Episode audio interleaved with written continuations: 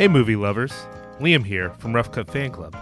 Michael asked me to record a quick message for you all about who we are and our latest charity drop.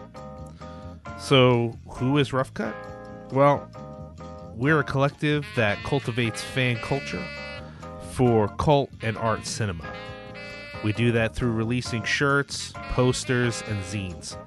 Our shirts are released as double feature drops representing some of our favorite movies, some very well known, others less widely explored. And our focus is on great design and trying to foster some sense of community. Uh, along those lines, we've done a number of designs that benefited specific causes. We designed something that thematically fit with something that was going on in the world, and we donate all proceeds from that drop to organizations that were on the ground trying to help people and directly affect issues. In light of the brutal murder of George Floyd and the struggles across the country against police brutality, uh, we have released a design for Sweet Sweetback's Badass Song, classic, uh, possibly one of the first films in the blaxploitation genre, and uh, undoubtedly an angry cry against an unjust system. Proceeds from this shirt will be donated to various bail funds uh, across the country. Originally, we were going to donate exclusively to the Minnesota Freedom Fund. However, they recently announced that they've been overwhelmed with donations and encouraged folks to find other organizations to donate to. And considering uh, arrests around the country now is topping about 5,000, uh, there's probably a lot of people who need help. Check us out at roughcutshirts.com. Tell a friend. Find us on Instagram. Uh, really, you know, whatever you can do to support. And thanks, Michael, for having us featured on the show.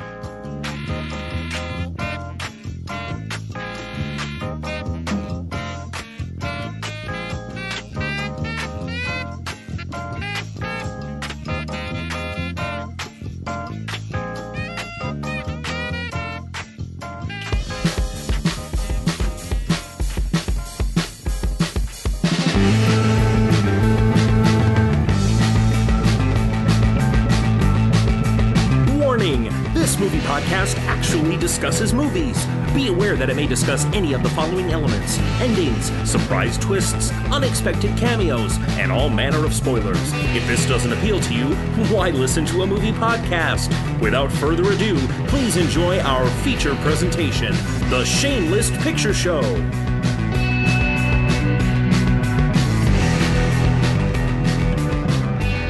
Hello and welcome to another episode of the Shameless Picture Show. I am Michael Byers and I'm flying solo today. Um, and this is actually kind of a fun little episode for you guys because this is, I don't want to call it a bonus episode because this is an official episode. This is season four, episode 11. But it's coming to you early. Um, as you, some of you know, that my last episode was was released late because of uh, everything going on with the protests and uh, the brutal murder of George, Floyd. Um, I took a little extra time to put that episode out because I wanted to get in there a message from Liam O'Donnell, who is the I guess owner of Rough Cut Fan Club, a T-shirt company. He hates calling it a company because it's such a small operation, but Rough Cut Fan Club because they were doing a charity drop for to raise money for the Minnesota Freedom Fund. And uh, since then, they've been raising money for actually a couple different charities because the Minnesota Freedom Fund is being overwhelmed with donations. So they're going to spread the money all over the place. Um, you're actually going to hear, um, you've actually just heard Liam talking about that at the beginning of this episode. Um, so that episode came out late, and then this episode's coming out early. This shouldn't even be dropping until n- probably next week.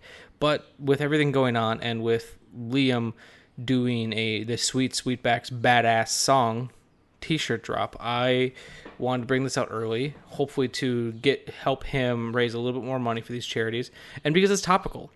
Um, for any of you who are reading the description, you know that my guest this week is Liam o- Liam O'Donnell. Sorry, had something caught in my throat and um, it was a really great chat. Um, I just re-listened back to it as I was editing it, and I was really happy with the way it turned out. Um, yeah, um, a couple things of note to mention before we get to the conversation with Liam. First off, um, we had some technical difficulties. We were having issues with delay.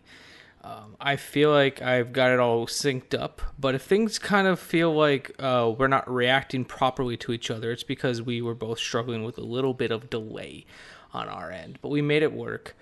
And uh, obviously, because where my recording studio is, I've got a window right by right by me, and it's too beautiful of a day not to have the window open very much like right now. So you're gonna hear birds chirping. I've tried to minimize it but honestly like you come to this show for the rawness. You don't come to this show for it to be npr um, but yeah anyways uh, like i said i had a i'm very thankful that liam took some time away from his busy schedule to come and talk with me. Uh, Liam, since I didn't get a chance to officially now, uh, introduce him on the show, Liam is the owner slash operator of the Rough Cut Fan Club. He does it with a friend of his, uh, who makes the designs, and then Liam handles all the other stuff. And uh, he also runs the website slash podcast empire Cinepunks. Uh, his whole goal in life was to kind of bring film culture to the punk scene. And uh, I think he's doing a fantastic job at that. Throughout the conversation of this, we talk about how both the Rough Cut fan club got started, how Cinepunks got started, his love for cinema, his passion for civil rights and for human rights. Uh, we talk a lot about the world currently, uh, George Floyd's murder, the protests that are going on, and how we are both in support of them, and uh, systematic oppression. Uh, Liam mentions in the podcast that he is of Puerto Rican descent, and uh, this is all this is all very important to him, and it should be important to everyone because you can't live your life with your head in a hole and just think that everyone's got a fair shot in this world because it's not true.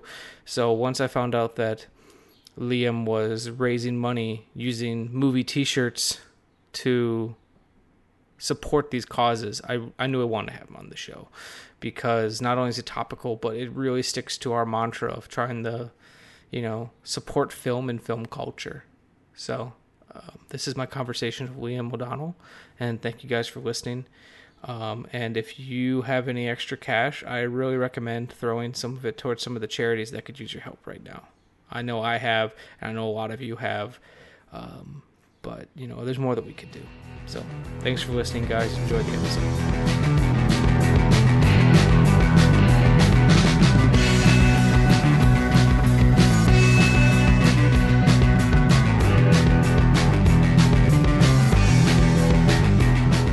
when me and my wife got married, before we got married, we had a um, a joint bachelor and bachelorette party because neither of us are really partiers and uh, and I used to work at a theater chain at the time, and I pulled some strings, and we got to kick out a uh, whatever movie did not sell any tickets that night. I got to overtake that that theater room and sh- do a double feature, and we did a double feature of Phantom of the Paradise and Evil Dead Two.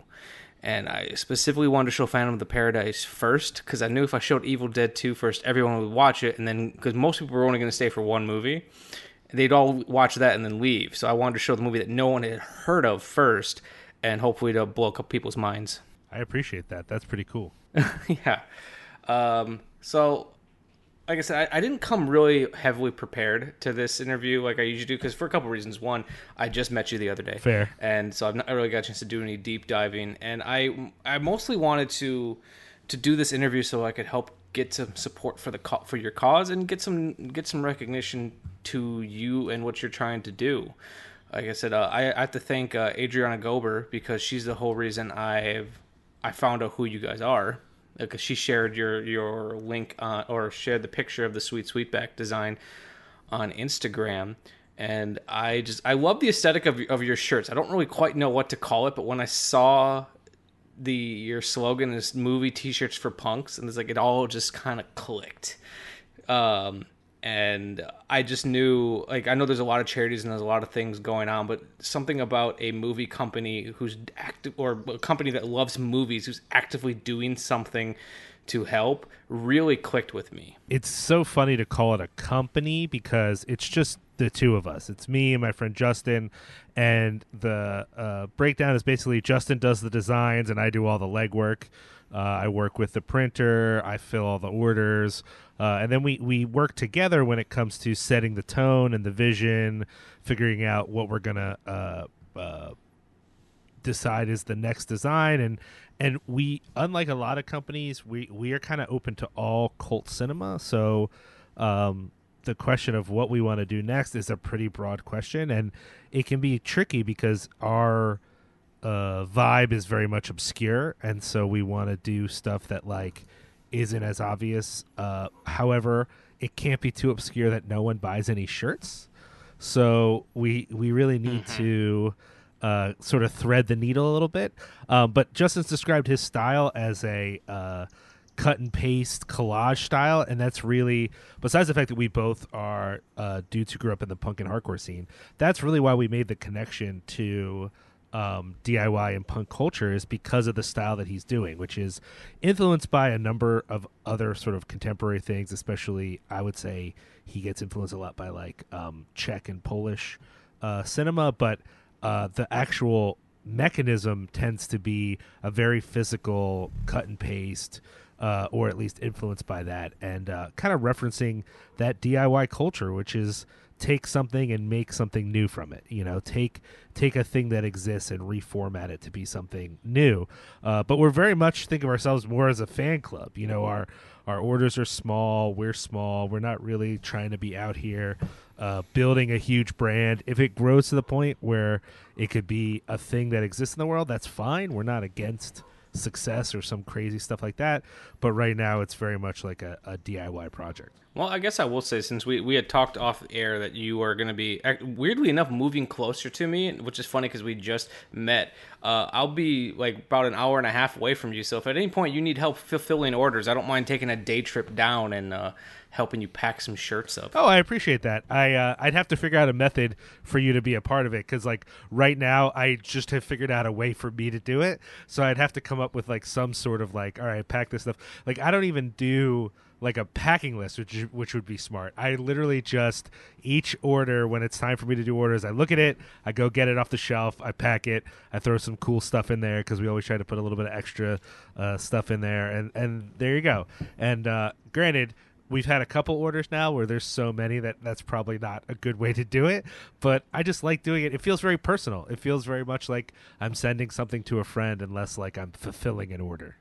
If you don't mind me asking, like, what came first? Did it was it was it because like I said, I'm I'm still kind of learning Sure, sure. uh, who you are as a person and what you're about. You you run a website called Cinepunks, and I believe that's also the name of your podcast. And then you you run Rough Cut Fan Club. Which one of those two things came first? so um cinepunks definitely came first the the rough cut thing came about because me and justin uh have known each other for a while and it's because we knew each other from the music scene and then we also got to know each other through film so in philadelphia uh, where i last lived um, there's an organization called exhumed films that has been doing film screenings for 20 years, I think. Um, I certainly went way back in the day, just out of high school. Uh, the first Exhumed thing I went to was actually a double feature of uh, Evil Dead 2 and Halloween. And at the time, um, getting the rights to Halloween was very difficult. So it was Evil Dead 2 and unnamed second feature. Uh, and the print was super rough, but finding a print of Halloween at the time was very hard. And, you know, I didn't even know anything about, you know, this is, this is in the 90s, probably like 98, 99, something like that. So um, uh, I, I just was so amazed that I was in a theater about to see this double feature. It was unbelievable. It was on Halloween night as well, so that was just like a perfect context for it. Anyways, point being, um, this group was just a bunch of dudes who just wanted to screen films and and through that started to collect movies and slowly became what is in my opinion one of the most important uh, cultural organizations in the city and really has kept alive not just horror but uh, but exploitation, westerns, like all kinds of cinema in the Philadelphia area, specifically on 35 millimeter. And Justin has worked with them for a long time, been a part of their production crew. He used to work at one of the organizations that they screened at, so he would help them there. Has done a lot of uh, designs for them, and he works full time as a professional designer, working for all kinds of uh, larger companies, doing huge programs. And uh, I think he loves his work, but he does a lot of stuff on the side to stay connected. Whether that's for bands, he's done designs for like uh, Uncle Acid and the Deadbeats. He's done designs for when uh, RZA was doing those live scores for 36 Chambers. He did a bunch of the posters for that. Uh, he uh, has worked with I've Seven. seen those. Yeah. Yeah, that's him. He's done work with uh, Seven L and Esoteric.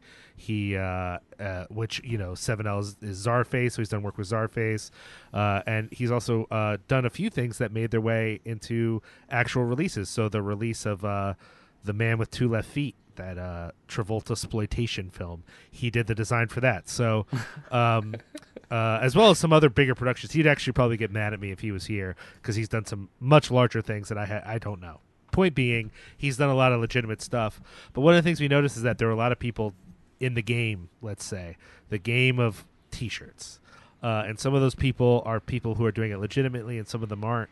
But uh, we just weren't impressed by the designs uh, and i you know i'm not trying to start a fight with anybody i'm just saying we felt like we could uh, between his design work and uh, pushing uh, the company, or I say company, really just the two of us, our, our club a little bit, um, and really picking movies that not a lot of people were doing shirts for, that we could kind of create our own space.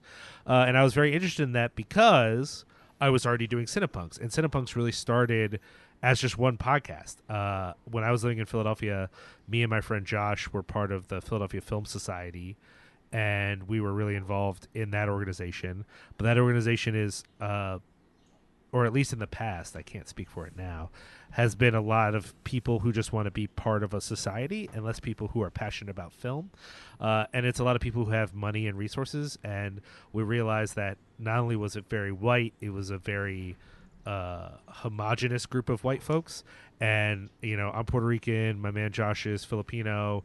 We have tattoos. We wear band shirts to these events. Like, people are wearing suits to this screening, and we're in, like, a His Hero's Gone shirt. You know, it's like, it, it just felt like there wasn't a vibe for us there. And we thought, well, what if we uh, start this podcast as a way to, like, create a, a space for people to have conversations that are kind of uh, outside the norm uh, and and really kind of breaking down that barrier between uh, high and low film. You know, you were saying that art house cinema was actually a way for you to get into exploitation cinema.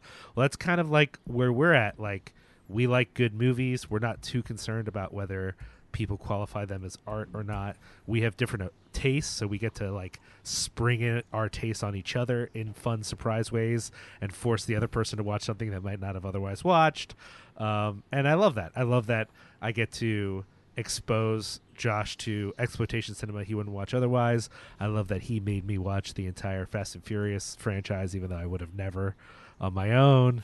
Uh, and you know that's sort of where that began, and then from there, our one podcast when we developed our website, we like were redoing the site. We realized we had a lot more storage than we thought we needed, so we started inviting other people to like move their projects or to start new projects and uh, we've had a lot of different shows and a lot of different writers over the past six years, but uh, we now are basically at about eight shows covering not just film but uh, culture, um, music, comic books. Um, we even have a show called Fat Girl Hacks that's about uh, body positivity and sort of living into the world in the body that you're in and trying not to feel attacked by the world that you're a part of. And so, anyways, we we we have a variety of things on the network, and we try to get a diverse group of people to write for the site. So. Um, when we when I started Rough Cut, it's really important to me that Rough Cut be its own thing in some ways, but I also think like we help each other out. Like Cinepunks gives us a place to promote some of our stuff, but also Rough Cut has its own audience Mm-hmm. that's totally separate from Cinepunks that I can then promote Cinepunks to. And I don't know how effective that's been. I think it's been uh, one direction more than the other, but it's kind of cool to have the two places and um, to be able to work with different people. You know, uh, we've gotten to do a few collaborations now for Rough Cut. Um, Cinepunks has definitely got to work with a few different cultural organizations, and I'm hoping eventually. Uh, both those projects will grow to be such their own things that it just means a diversity of communities that I get to, you know, uh, sort of call together. You know, I think of myself as uh, a bit of a communer, like that I I call things into community a little bit, and so. Uh, that's hard to do in virtual space, and that's really where Cinepunks lives right now is in virtual space. Uh, we've done a few Mhm. in-person events, but most of our community is is virtual, and so I think it's a new place to sort of ask people to be together in creative ways. Uh, but I think Rough Cut is becoming that as well. Uh, I don't think Rough Cut will ever have a have a home city, even though I might be in Philly or not in Philly. You know, I'm going to be in the Chicago area soon. Justin is in the Philly area, uh, but the people who buy our shirts are worldwide, which is crazy. When I say that, that sounds like a big flex. Our numbers aren't huge. We don't have a huge customer base per se, but the people who buy our shirts are all across the planet, and that's kind of cool. And every time I send something out international, I mean, I do say a little prayer because God knows if it's going to get there, especially in COVID times. Yeah. Uh, a lot of stuff I've, I've had to issue a f- quite a few refunds recently because the shirts never showed up. But uh, but I'm willing to take that chance just because I love that someone you know, in Japan, someone in Ireland, someone in Germany or the Netherlands wants our shirt. Uh, you know, I've even shipped to Australia, New Zealand now. Awesome. Like I love that. I'll take the chance and if we eat the cost, so be it. I'd rather take a chance just to know that someone that far away is repping our stuff. Yeah, and it's also cool too because like while because my, my podcast is very similar to yours in that uh, it's it's living on a in, a in a completely digital space, and you know I've always wanted to try to kind of get something a little bit more tangible and get out there a little bit more but it can be hard when you don't have money or funds or any way to do that. So you just kind of hope that you can you can pick up enough of a following. I've been doing this for four years and my numbers are still extremely modest um, because it's also extremely hard to advertise yourself in a digital space but it's it's kind of interesting to see where the numbers come from. Like kind of how you're surprised that you have people buying your stuff from uh, from another country. There is a period of time, and I've changed my server so I can't like look up regionally where things are coming from. I had a four month span of everything that I was putting out was coming from little places in Russia and I was, and then like also Australia. It's like, oh shit, it may only be one or two downloads, but still, there's we've somehow tapped into another country, and I, mm-hmm. th- that kind of blew my mind. And I, I'd like to think content is a big part of the reason why. You know, there's a lot of white dudes talking about movie podcasts out there. I'm just one of one in a million, but I feel like what me and my co-host Nick bring to the table is a little bit different. You know, he I'm more aesthetics driven when it comes to film.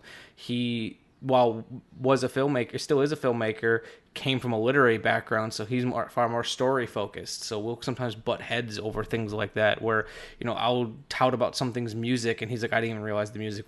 I wasn't even listening for it, like things like that. And uh, it sounds like you and your co-host have something have a similar thing too, where you different tastes and you kind of bring different things to the table. Yeah, and it's I, I think with the uh, Cinepunks, it's very much also about our friendship. That like when we talk, we very much love each other. So we don't try to pose. You know, a lot of podcasts are about being experts, and that's great. But we're not experts, and we we don't try to be experts. We're not trying to give out the idea that we know all the things. And in fact, I think our best episodes are the ones where we're discovering that like not only did we watch stuff we've never watched before, but we did some research and found some stuff out that like we didn't know about. Uh, but if someone's tuning in being like, "Well, I can't wait for these people to give me all the background on the filming of this movie," sometimes that doesn't happen, man. Like we we have lives. I think the I think the um appeal of the show is more about our interaction. But you know, I, I will say I'm definitely one of those overcommitted podcast people. I got Cinepunks. Also on the network is Horror Business, where we just talk about horror movies. That's me and my man Justin Lure. Um, and what I think is appealing about that show is less me and more Justin because he's so passionate about horror movies, and he. Uh, oh, I hear that phone ring. Uh, he. Uh, he very much is still Oh, yeah. he's st- he very much is still afraid of horror movies, which is I think is so rare. Like he actually we'll talk about a movie. He's will actually be like, "This made me afraid," and I love that. I find that so like charming because I can't remember the last time I was like that actually afraid at a horror movie. Uh, and then I do a project. I, I a while ago I joined in with my friend Doug Tilley, who lives in Canada. He had a show called uh, Eric Roberts is the fucking man, and so I jumped in when his co-host couldn't do that show anymore. I jumped in to fill in on that show, and uh, when that we eventually ended that project. Once we had talked to Eric Roberts, we have an episode we interview Eric Roberts. It kind of felt like everything after that was like anticlimactic. It was like, why are we still doing this show? We already talked to Eric, Yeah. like we've done everything. So we have a new project called Cinema Smorgasbord, and we just absorbed that show. Cinema Smorgasbord is basically the thesis is we couldn't decide on a topic for the show. So underneath the umbrella Cinema mm-hmm. Smorgasbord are like 10 shows. So we have an Eric Roberts show. We have a show where we just talk about films that played old genre fest that maybe uh, people have still love or don't love, and we kind of pit them against each other. We have a show called Forgotten Gems where we look for uh, movies that uh, won awards, but no one really like they're not part of the canon. We have other shows directed uh, dedicated to specific actors, like we have a Carol Kane show, a Steve Buscemi show, a Jackie Chan show. So like you know, it's really just a way for us to keep it interesting because we wanted something with topics so that the conversation is directed. You know, Cinepunks is random. You have no idea. Every episode of Cinepunks, you have no idea what the fuck we're going to be talking about. It could be anything. With Cinema Smorgasbord, it's fun because it's shorter and more directed and more focused, but it still allows us to be random. It's just random within certain parameters. Every show has a focus, but each week is a different focus. So I kind of love that idea. It's like there's only eight options, but who knows mm-hmm. which of the eight options are next week. You know, I kind of like that. Yeah, and actually, it's funny. I'm I'm kind of doing that with like so when the Shameless Picture Show came to be, me and Nick had like a very and it wasn't like a strict like here's how each episode's gonna go, um, but like we were trying to be a little bit more, uh, you know, on the ball, and then it started becoming where like uh, our our idiosyncrasies became part of the show. Like the like we'll have like a 15 minute preamble before I even get to the intro of the show, and things like that, or uh, um, uh, and I, I meticulously edit every episode, but there'll even be times where like we'll talk about editing something out, and I'll keep it in just because it's funny. Uh, and, and then like uh, um, eventually, at one point, I started doing bonus episodes, not for any other reason other than that, like oh shit, since he lives in Maryland, he runs a public access television station, and has kids and a wife and everything. And I work full time, and I've got a wife, and this is something that we do it bi-weekly because I'd go crazy if I had to do this weekly and I started doing bonus episodes as a way like, okay, I don't have an episode this week, but here's a moment with Michael where I would just talk about whatever, and that slowly became me um, reviewing discs. And then like I started doing interviews and like they're all just kind of under the umbrella of the Shameless Picture Show.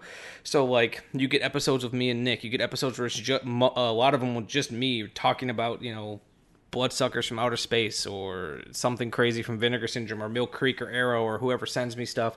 And then there'll be episodes like this or the one i did of adriana uh, where it's just a, an interview where i was just shooting the shit and talking. And I, I like to and i've not had anyone complain about the way i'm doing it. So i'd like to imagine that it's going over pretty well. Uh, and it's kind of fun to hear someone else who's got uh, very ADD tendencies with his with his content and wants to try different things.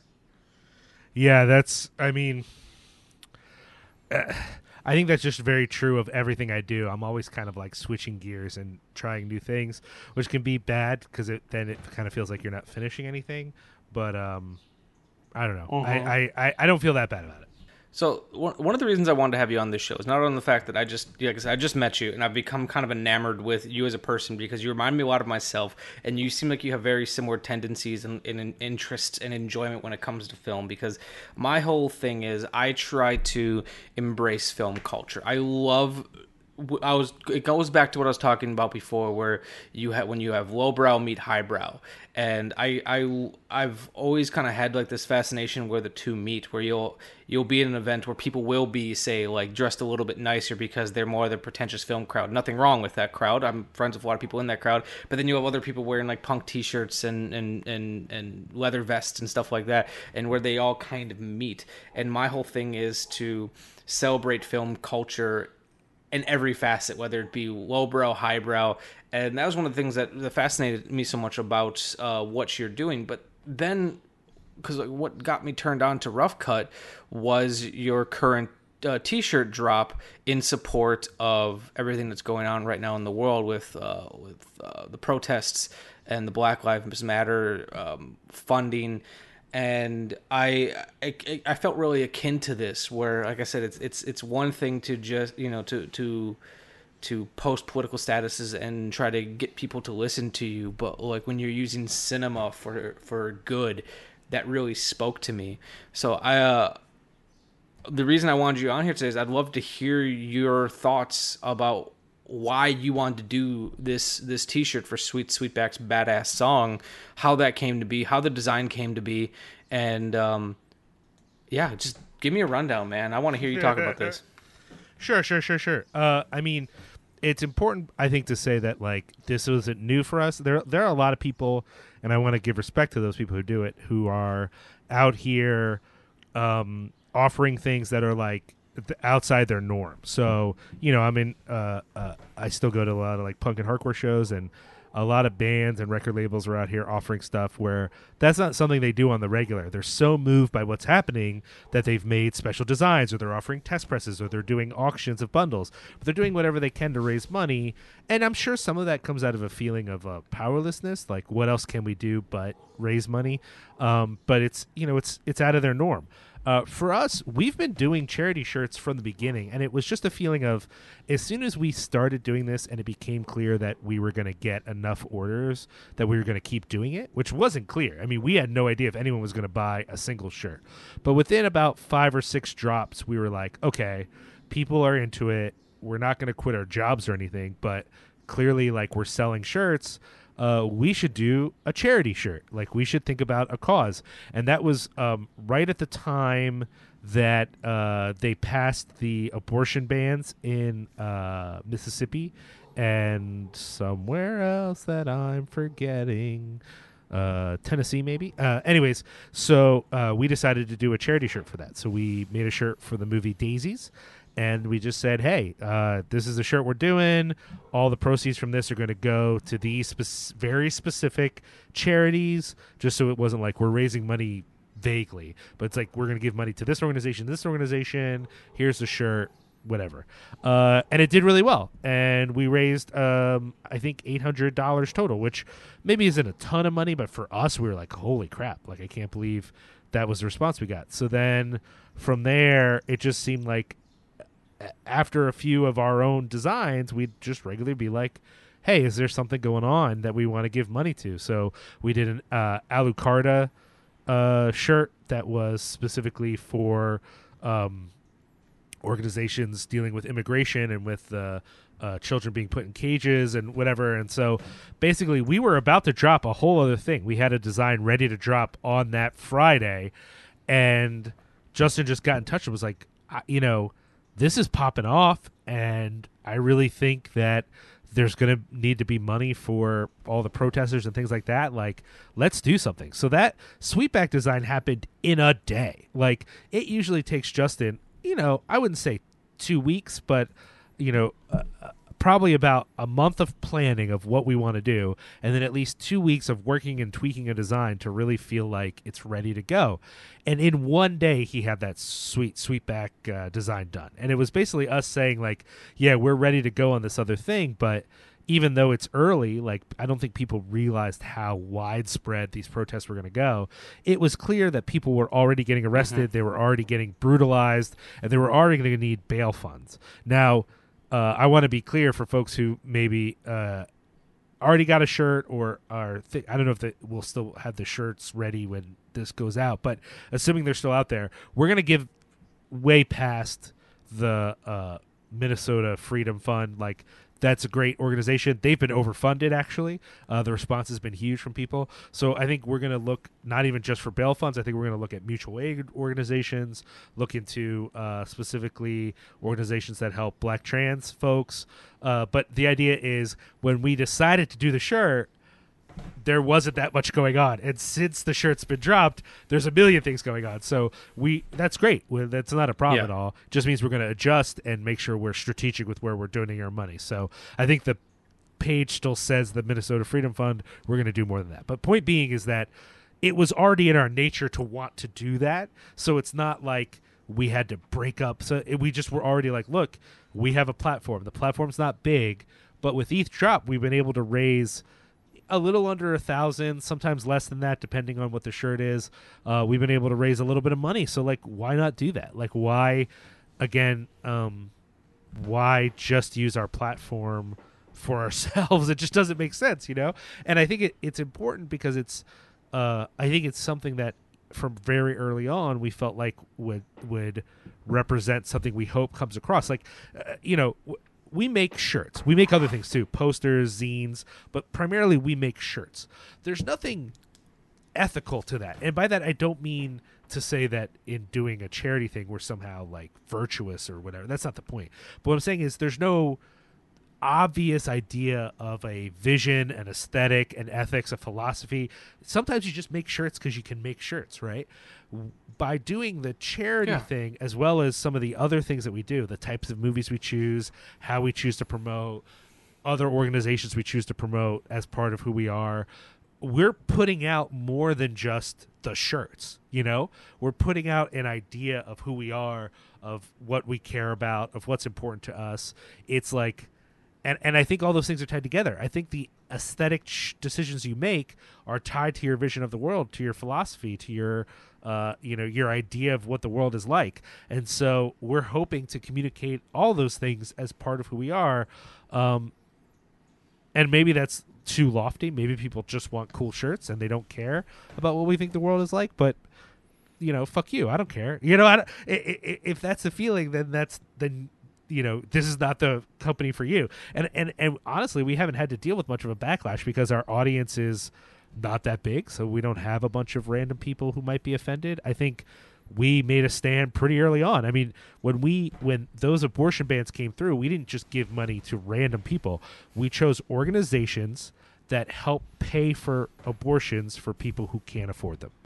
And I felt like that was very clear. This is what we care about. It's not just a vague, oh, we gave money to Planned Parenthood. This is like, these are people that help with this in a very direct way.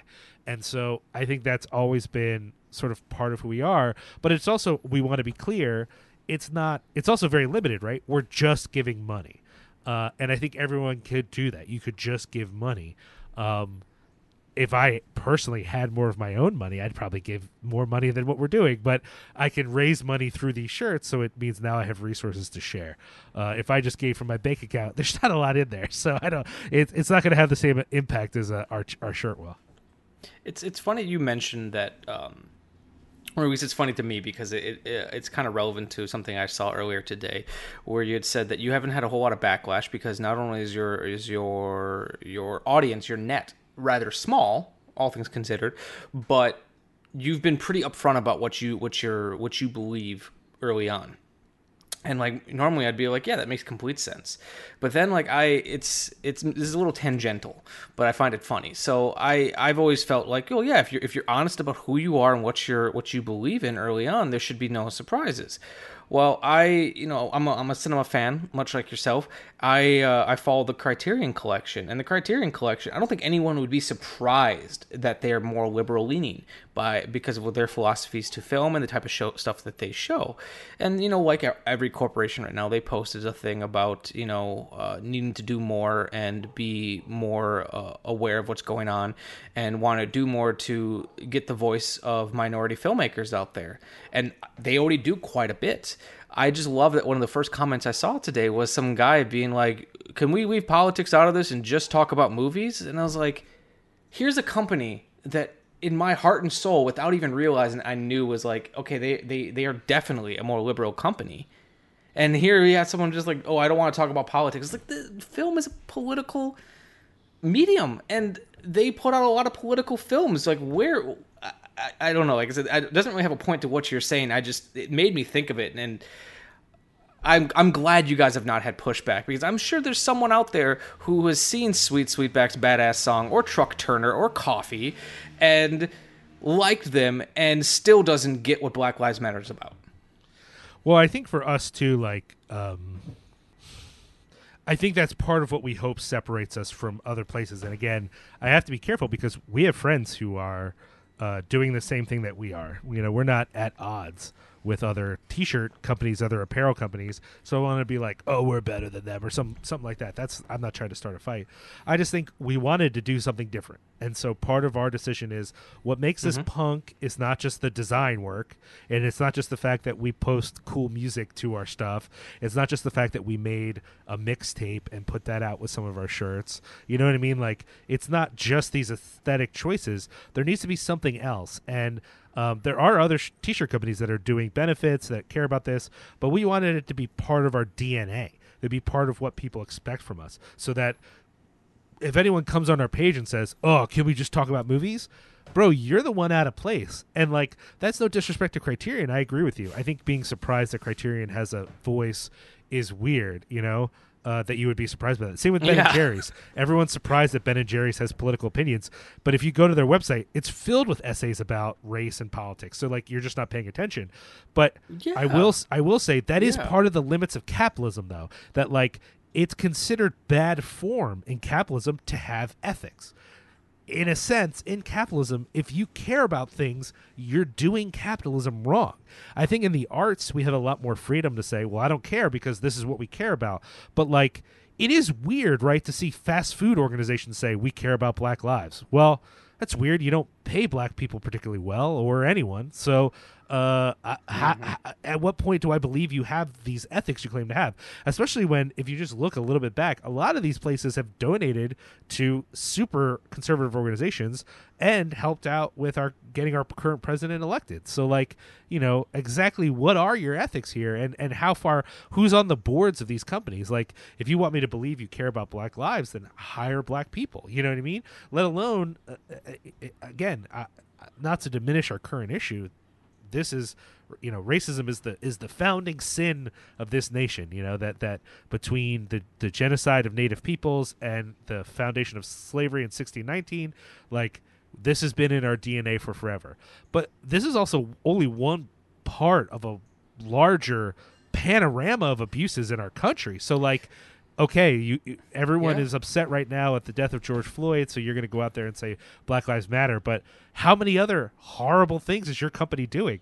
Even if you manage to somehow Mm-hmm. be the one company that is actually dealing with equality, then I want to know what other things that you have going on. How are you treating the environment? How are you treating uh, uh, gender and sexual Yeah. difference? I, I completely agree. Uh, you know, all the, all that stuff. you know, I I keep harping, yeah, and I keep harping back to the idea that you know, like I said, movie t movie t-shirts for punks, like that just that that slogan just, just spoke to me, and I I feel like I'm I'm you know, punk is a is a is a genre of music that I've loved uh, for a very long time, and I've loved the the aesthetics, and I've loved the the the message that most punks i don't want to say all because there are some pretty shady uh, subcultures in, in punk rock just like any anything but i just love I, I just feel like more than ever right now we just we need we need those old school punks from back in the day to just like get the word out. And i feel like that's something that uh, to me is it feels like you're doing. It's you know you're you're kind of taking that punk rock ethos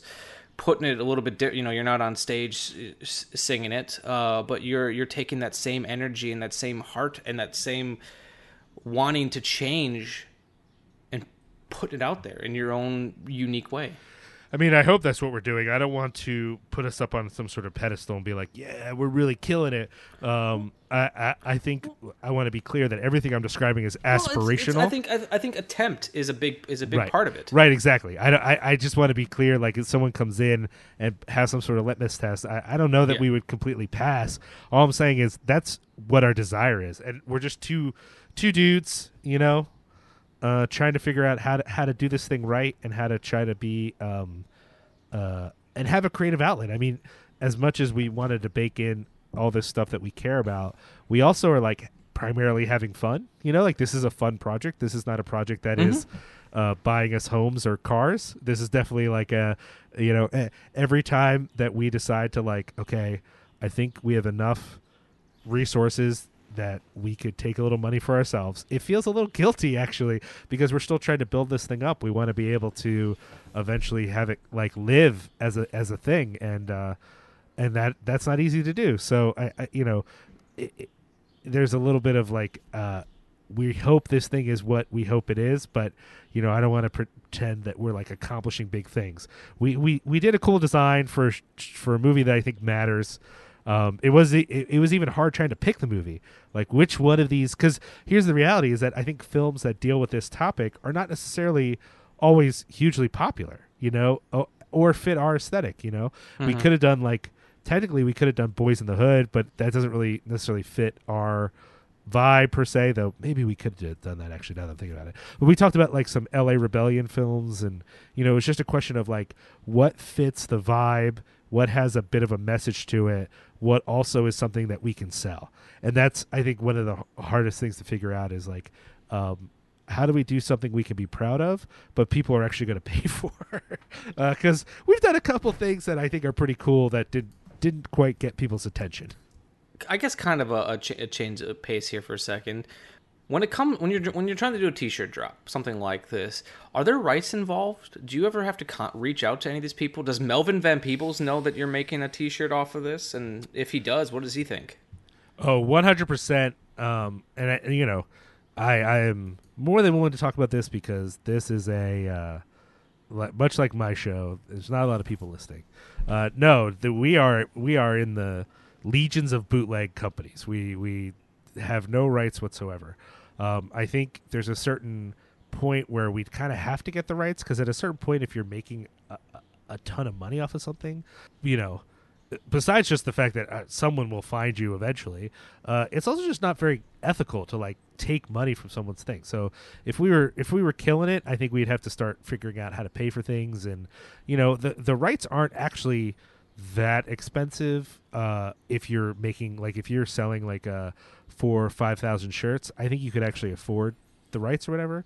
Uh, you know, we're we're not there yet. Uh, right now, that's sort of like how we're thinking of it as a fan club. We're paying homage to these things, but I think even with that, at some point, you just you kind of have to do it. So, uh, you know, I, there's a certain freedom in being a bootlegger because some of these shirts, uh, the movies, the rights are just in limbo. It's like impossible to know who to contact for some of them. Uh, but for uh, other ones, I think yeah, eventually it's something we're going to have to figure out. Assuming we continue to grow, there's a very real chance that this thing might never get past where it's at. So then it won't really become an issue. But yeah, right now we're we're we're doing it on a fan club level, uh, and that's true of a lot of places. I don't know other people's numbers, so hopefully, if you're selling a lot of shirts, you're you know paying for the the rights to those. Uh, but uh, there are a lot of folks who are kind of just uh, making shirts and waiting to see what happens. To me, what what feels um, at least a little bit more ethical about it is while you may be using the right, you may be using a film like say Coffy or um, uh, uh, Rock and Roll High School or Blowout, and you may be using images from iconic from the film. You're making your own art. You're making your own um, designs and I, I don't I imagine there's a lot of artists out there who are doing say paintings of uh, Friday the Thirteenth Part Three who might sell prints who probably don't have the rights to get for that film, and I feel like is, is you making your own art at least helps with that, and you acknowledge the fact that what you're you know that you are bootlegging and that you want to get to the point where you can start getting official licenses for these films, and you also make a great point that who knows who owns the rights to some of these films? I feel like Melvin Van Peebles would be fucking cool with this, but you know, who knows? Well, and that doesn't. And that's the thing. We've had the endorsement of a couple things that we've done uh, from people involved in the production and, and who've actually helped us promote them, which I really appreciate. But just because uh, a director or someone who is in the movie thinks it's cool, that doesn't mean that everyone's going to think it's cool.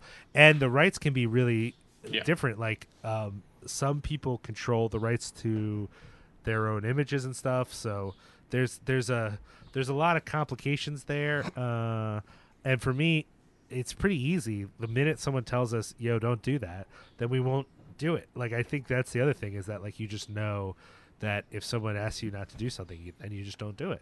Uh, but right now, we haven't had to deal with that. Uh, I, it might become an issue eventually, but I mean, I'll be honest. I look forward to that issue coming up a little bit because that means that we've grown to a certain point that people notice, uh, and that that'll be cool.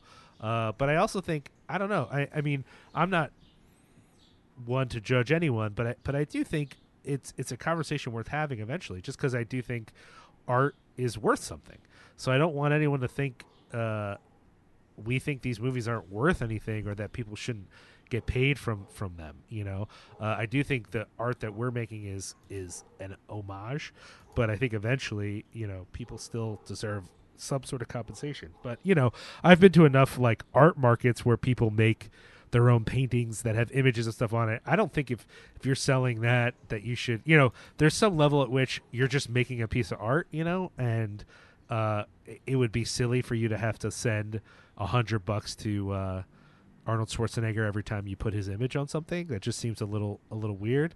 But uh, if we were killing it, you know, I think that would be just the right thing to do. You know, so whatever. I'm not here to make other people's Mhm. ethical decisions for them. I think as far as the way things go, we're pretty much standard with what a lot of people are.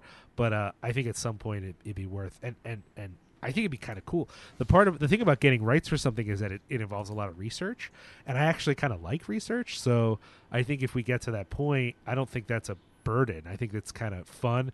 It's just uh, financially, it, it'll just mean stuff costs more, but so be it. Yeah, actually, I'm with you. The re- the research aspect of it is a lot of fun.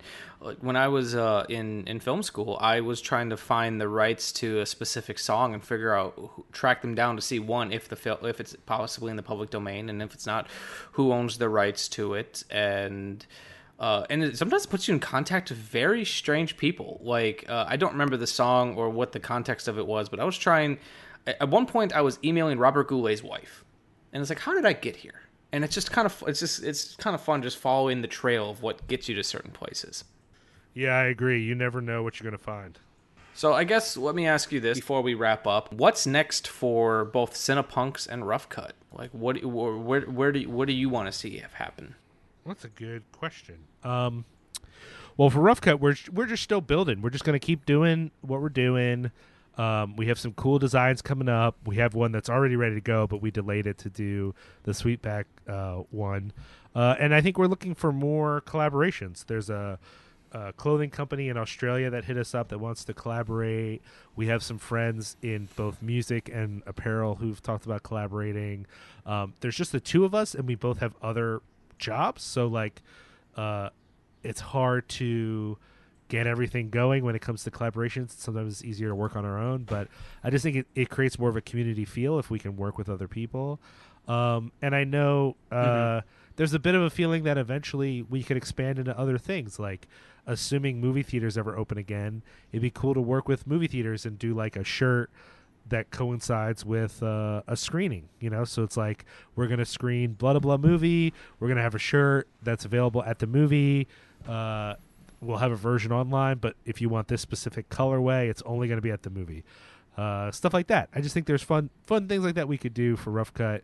Um, eventually, I think we want to like establish and be a business and have an office and all that kind of stuff. Right now, we just kind of exist in a haze, um, but I kind of like that uh, as well. So there's there's a little bit of freedom there. Uh, I think we're also we just did a zine uh, that went with our blaxploitation drop a few months ago. Now both the extras from the blaxploitation drop and the zines are available on our website. I think we'd like to do more zines. That was in uh, um, in collaboration with Scheme, who uh, the Nostalgia King is a DJ. Uh, he's really great, and he wrote a piece for it and helped us, you know, sort of put that together and even made a playlist for it. So uh, he's really great, and um, I think we'd like to do more collaborations like that into the future and people we can work with. Uh, as far as Cinepunx, you know, we have just added a new show uh, called B Sides with Boog. It's uh, actually this dude uh, Joe who used to be on a show called The Horror Show that was really popular with a lot of people. Uh, he has a music podcast, and he just moved it over to us. We got a bunch of new episodes coming out, and we actually have a uh, online film marathon that we were going to do this weekend, June 6th. But uh, with everything going on, we postponed it.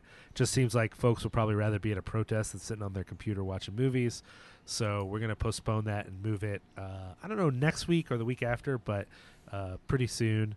Um, and then once things sort of open up a little bit and people can like be around each other again, I think we're going to do some live Cinepunx events, probably film screenings, but we're still kind of working out venue stuff and things like that. But uh, there's also a couple new shows that'll be joining the network soon, uh, but they're still like being developed. So I don't want to say too much about that. I will say we host a lot of writing on the site, uh, but we're always looking for more. We'd really like to get to the point where we're constantly sort of publishing stuff. Uh, and we just don't have that right now because we don't have any income. So people are writing for free, and that means mm-hmm. it's it's spotty. So if people out there have a have a cool idea for something they want to do, uh, we really prefer essays to reviews, but we do post reviews. Like if there's nothing wrong with uh, standard reviews. If you've got a, a something a movie that you're not seeing people talk about and you want to get a review on our site, that's great.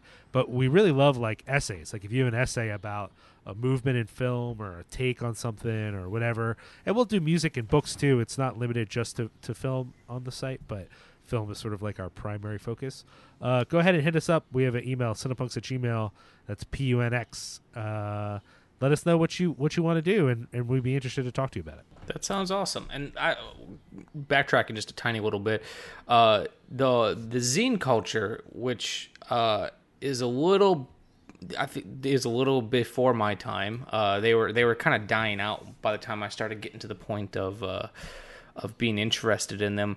Extremely jealous. Like I, I always thought that was such a cool movement, and I and I'm, I, I wish more people were still doing them. Uh, at one point, I had thought about starting one myself, but then like I sat down to start start writing one. I was like, wait, I don't know what the fuck to write about. so I think it's really cool that you're kind of bringing that back, and it's something I always want to be uh, a part of. Yo, zines are pretty great. I I wish I was kind of more involved in zine culture, but uh, it's hard when you're not in an urban area because then you just have to find them on the internet. Uh, whereas if you're in a neighborhood that has mm-hmm. like a coffee shop or a bookstore that sells them, that makes it a lot easier. Oh yeah, and like I I definitely am. So like there's there's definitely places where I could get it out there and um but and then the couple of zines I do see floating around, a lot of times they're being handed out for free. So then it like be, like then it becomes kind of a passion project and you're not really making it for anything. Um but I guess before we we wrap up here, I guess I do have a like. Is there anything else that you wanted to say about what's going on in the world right now? Something you're passionate about, or something that people should be looking out for, or in your opinion, think something more people should be doing? Like this is kind of your pedestal. It's kind of your time to talk. Sure. I mean, I just think people shouldn't buy into the narrative that um, what's going on is just uh, there's a few racist cops, and we just got to be careful that we have less racist cops, and then everything will be okay. The problem here is like multi-layered. One is obviously white supremacy that that that uh, racism is is part of our country. It's part of our culture, and we all need to work better to uh, overcome it and to uh, really address the racism in our systems and in our society, as well as the racism in ourselves. And that's very true. I also think there's just an inherent issue with the police, and that um, that issue is mm-hmm. also related to racism. That racism itself is baked into the idea of police. That policing started with groups of people sent out to collect runaway slaves. That's how policing started in this country. And so it's worth acknowledging that that is built into it. And so um, the ways that we think about criminality is racialized. The way that we think about who police are and what they do is racialized. That in a way, even when police aren't white, they're made into this image of the white knight, and uh, that's not real. That is uh, a lie about how people are and how people operate.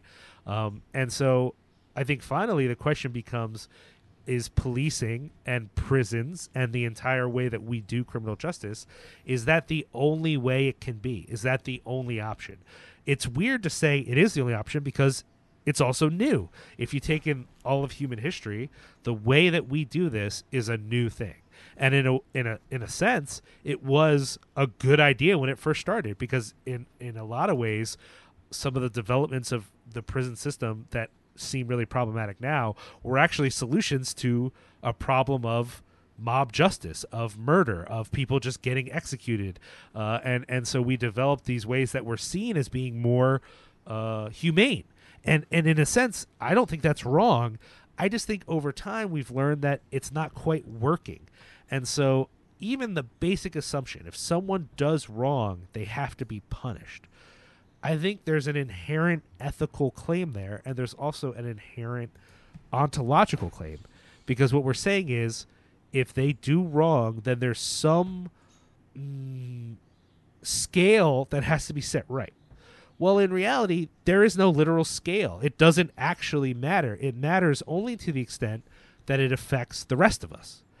And so, in that sense, if we put someone in jail for a hundred years, how does that help anyone? It doesn't help them. It's we already know that time in jail doesn't make someone less of a criminal.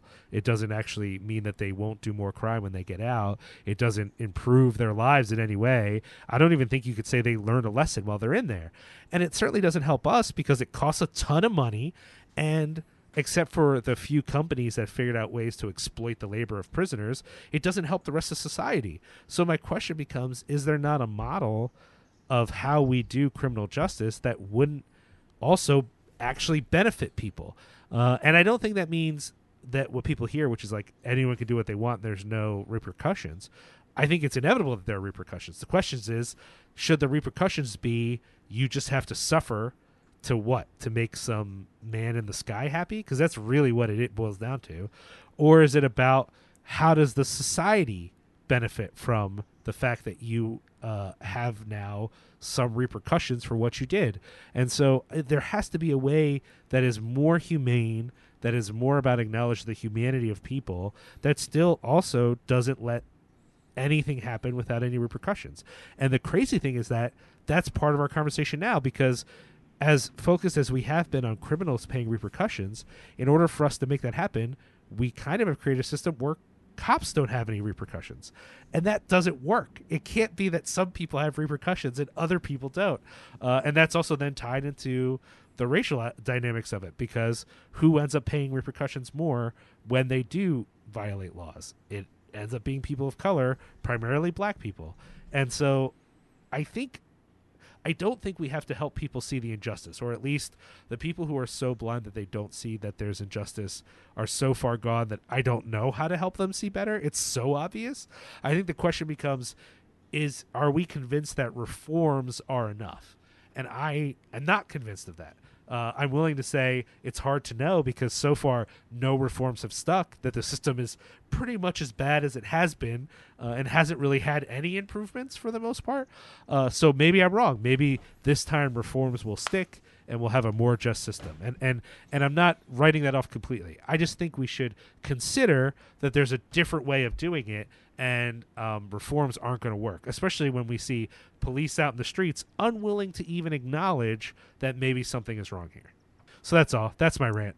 No, I think I think it's, it's you've kind of uh, summed up a lot of what I've been feeling the last well last couple years, but then specifically that it's all been coming out you know the last week or two as well.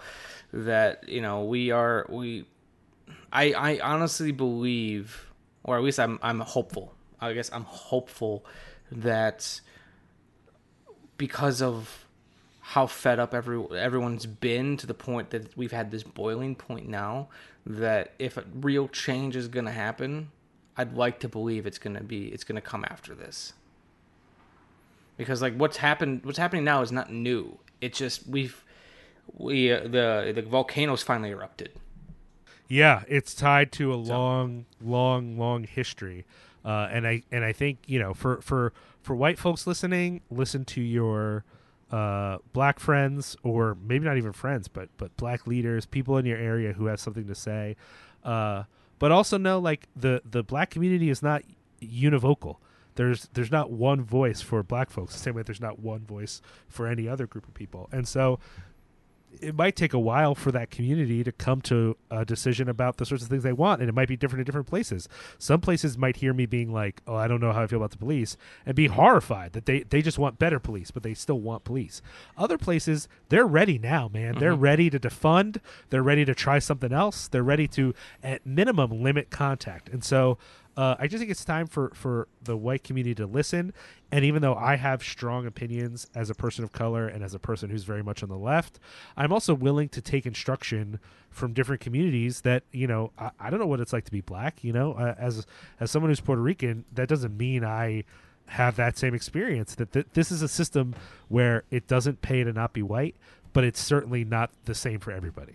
And so um, I think it's just if if I have to listen and learn from the black community, certainly white folks just need to need to stop talking so much and open their ears and hear what people are saying and accept that that the folks you're listening to are not a monolith and you might get a few different ideas f- from them and they might have some things that are working out that's one of my fears is that in our attempt to listen to people that we kind of like conflate them all into one voice and that's not fair either you know we're, we're part of we're all part of a society where we have different ideas and we're trying to work out what we think I completely agree. Uh, That's you. You said it better than I could. Honestly, let me tell you, it seems like you've kind of been uh, you've been stewing on this for a little while. Where um, because normally this my, this show doesn't get uh overly political, uh, just because we uh, um, I don't want to try to say we ch- we're staying neutral. That's far from far, far from what we're doing. It's just usually what we're talking about, which is movies. Uh, current events don't come up very often.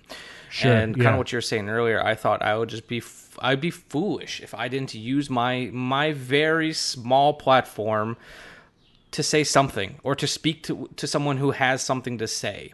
Um, you know, I'm I, I have opinions and uh, I share almost identical to yours. I just didn't know if I could uh, get them out in a way that's made sense. So I was like, well, here's my chance to talk with someone who I feel would be very passionate about it, and we can open this dialogue. Yeah, I mean, I, I certainly don't want to say because I have strong opinions, I'm right. Like, people are more than welcome to hit me up on whatever social media and, and let me know why they disagree with me. Um, I just, you know, I do, you know, it is something that I've studied. It's something that I've cared about for a long time. It's been connected to the work that I've done. And so uh, I, I very much have ideas on it. But I'm actually not that different from you in that even though we're doing this thing with Rough Cut for my podcast, we don't get to talk about a lot of politics. We, we you know, I took a moment on a couple of my shows to say something about it, but it's not the focus of the show. So getting an opportunity to say a little bit more Mhm. is kind of nice because I, I, I don't like make it a focus of those shows. I, you know, and part of that comes from also feeling like even though I do have a, a certain amount of expertise, I don't feel like an expert. And so if I started another show where I actually just talked about politics or whatever else, it's a little hard to know how to do that because I'm like, well, who am I? Who cares what I think? You know what I mean? Like, it, simply knowing that Yeah. you have a perspective and that per- perspective isn't uneducated doesn't mean that you think, well, therefore everyone should listen to me. It's like, well, no, I got stuff to say, but I, I, I don't know. I, I feel like there are people far more qualified than I am who should probably have a platform before I do. Plus, I, I don't know. I feel like if if you're a, a, a program, a show, a musician, whatever, you know, what have you, that doesn't normally discuss politics, I feel like when you do, more people are willing to. It's like, oh, this is out of the norm for them. Whereas, you know, if a political show has opinions about what's going on, it's business as usual. But if something uh, something is going on that makes you break out of your norm for what you are normally about, and makes you want to stand up and say something, I feel like people are willing to perk their ears a little bit more. Yeah, I think that's probably true. Yeah.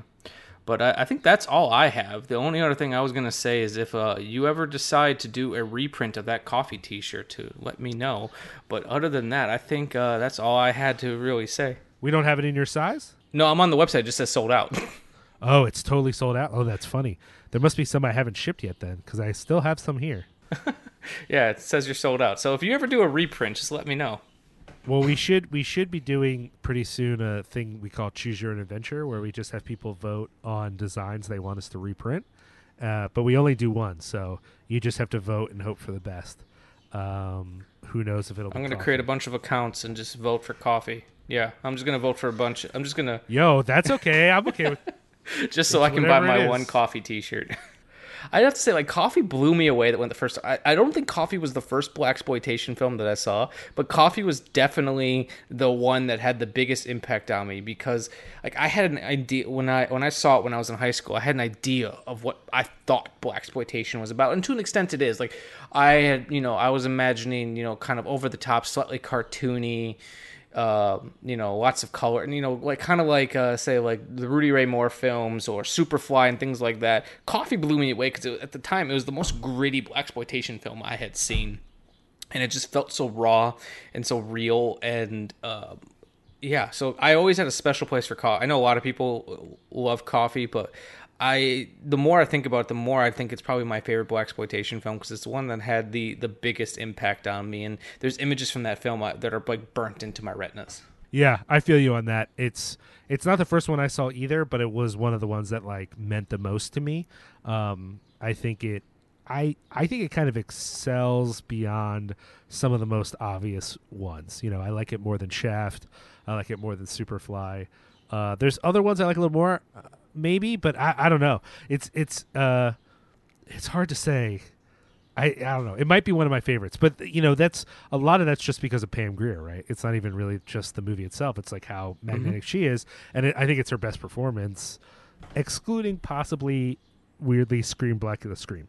Yeah, I guess the I, I I lied. I've got one other thing that I'd like to end on, because right now, especially on the internet, there's a lot of um, there's a lot of uh, pages and posts, and I even saw on Cinepunx you you posted an article about um, films uh, by by black filmmakers that people should be checking out. Um, and surprisingly, and probably part of the reason why is most black exploit, a lot of blaxploitation was made by wasn't made by people of color. But since it kind of ta- goes into the theme of what we're talking about, if you had to give give one blaxploitation recommendation for people to go and watch this weekend, what would it be? Whew, that's a big, that's a big, that's a big one. Um, only because I really Yeah, I just sprung that on you. no, no, no. I know. Only because I really love the genre, but some of it is like actually like massively problematic. Even though I like the movies, uh, and I feel like right right now is probably the time to watch things that are almost entirely uplifting.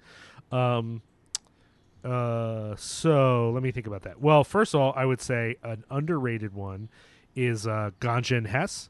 I think um, it's uh, specifically horror. So if you don't vibe on horror, that probably wouldn't be your thing. But uh, I think it uniquely deals with issues of race and religion and class. Uh, it's very artistic, which I don't think people expect from blaxploitation. But I think it, uh, I think it's it's one of the more amazing movies I've ever seen. Um, obviously, Sweet Sweetback's Baadasssss Song, which I think is available to stream right now on Kanopy and Fandor. So I'd recommend that. Uh, I also think Top of the Heap is a very weird movie. I don't even know if you call it blaxploitation. It's it's a, definitely a uh, black film, but I don't know. Yeah, I, you know, it's from that time period, so people just say blaxploitation, but I don't know. Uh, and then one of my favorites is a film that I think uh, straddles the line between blaxploitation and L.A. Rebellion. So for people who don't know, around the time that blaxploitation was sort of happening as a cultural event, there was this like arts community in L.A. that was putting out uh, black focused films uh, that were a little more artsy and a little less exploitative. And what's great about the movie Penitentiary is that it is the artsy take on an exploitative movie. Like it still is basically an exploitation movie, but it has a lot more to say and is a little interesting done. I mean, it still has some problematic aspects, but those are connected to it being set in a prison. Uh, and I think that director is pretty great. If you can check out his other movies, uh, Welcome Home, Brother Charles, and um, Emma Mae. That's an insane one. Yeah, yeah, yeah. It's the same director. Uh, and I like both movies actually, Penitentiary one and two. Uh, I think Penitentiary one's better, but they're both pretty good. So I think that director is worth checking out. I think also I thought I saw someone post that uh, that movie Killer of Sheep is available, but I think it's only I don't think it's easy to stream. I think it's like on a, a university website or something. But if you can check that out, I think that's I forget the name of the director of that Charles something Bradley Baker. I don't know. Anyways, uh, I think those are all great places to start. If you're just looking for something, I, I- a lot of those are heavy. If you're looking for something fun, um, strangely, Cooley High is actually uh, uh, a real good time, and I, is it is a big influence on a lot of other films, and I would highly recommend checking that out. Uh, plus, it was in the the title of the first Boyz II Men record, so there you go. Uh, you actually picked a lot of the ones that I was going to recommend. I will say Ganja and Hess for those who are interested is currently streaming on Shudder. Uh, Penitentiary one and two, I surprisingly have not seen. So, um, I, and it's a shame because uh, I think Vinegar Syndrome, who released them, I think their copies are not out of print. So, like, I need to find a way to see it. I've seen uh, that director. I'm I don't I'm gonna mispronounce his name, so I didn't really want to try. Uh, but I've seen Welcome Home, Brother Charles. I've seen Emma Mae, uh, and he's got a really unique voice. Uh, and I'm gonna throw on top of that, since if you want something a, a little bit more fun that's still got a lot to say and it's also interesting too because he plays into some of the stereotypes himself uh, everyone knows uh, Rudy Ray Moore in terms of Dolomite, but I really like Petey Wheatstraw. Yeah, that's a great one. So I recommend everyone go see Petey Wheatstraw if you get a chance to. I think it's I think the subtitle is Petey Wheatstraw, Son-in-Law of Satan. I might I, I might be butchering that subtitle a little bit, but Petey Wheatstraw is uh, is a good time, and it's got the typical Rudy Ray Moore uh, shtick. But I um, I think by the time he made Petey Wheatstraw, he was a stronger filmmaker than he was when he made Dolomite. Dolomite might have some more classic moments, but I think Petey Wheatstraw is probably a, it, I think Petey Wheatstraw is a better film. I agree. I'll agree with that. I like Dolomite a lot, but I think um, I think Dolomite really works as a companion piece to the movie about Dolomite. You know what I mean? Like, uh, I think those 2 Mhm. together is a lot of fun. Dolomite on its own is fun, but it's a little too easy to laugh at it, and I think that's unfair when it was so important for so many people. You know, um, uh, but I think Petey Wheatstraw is a much stronger film. Yeah.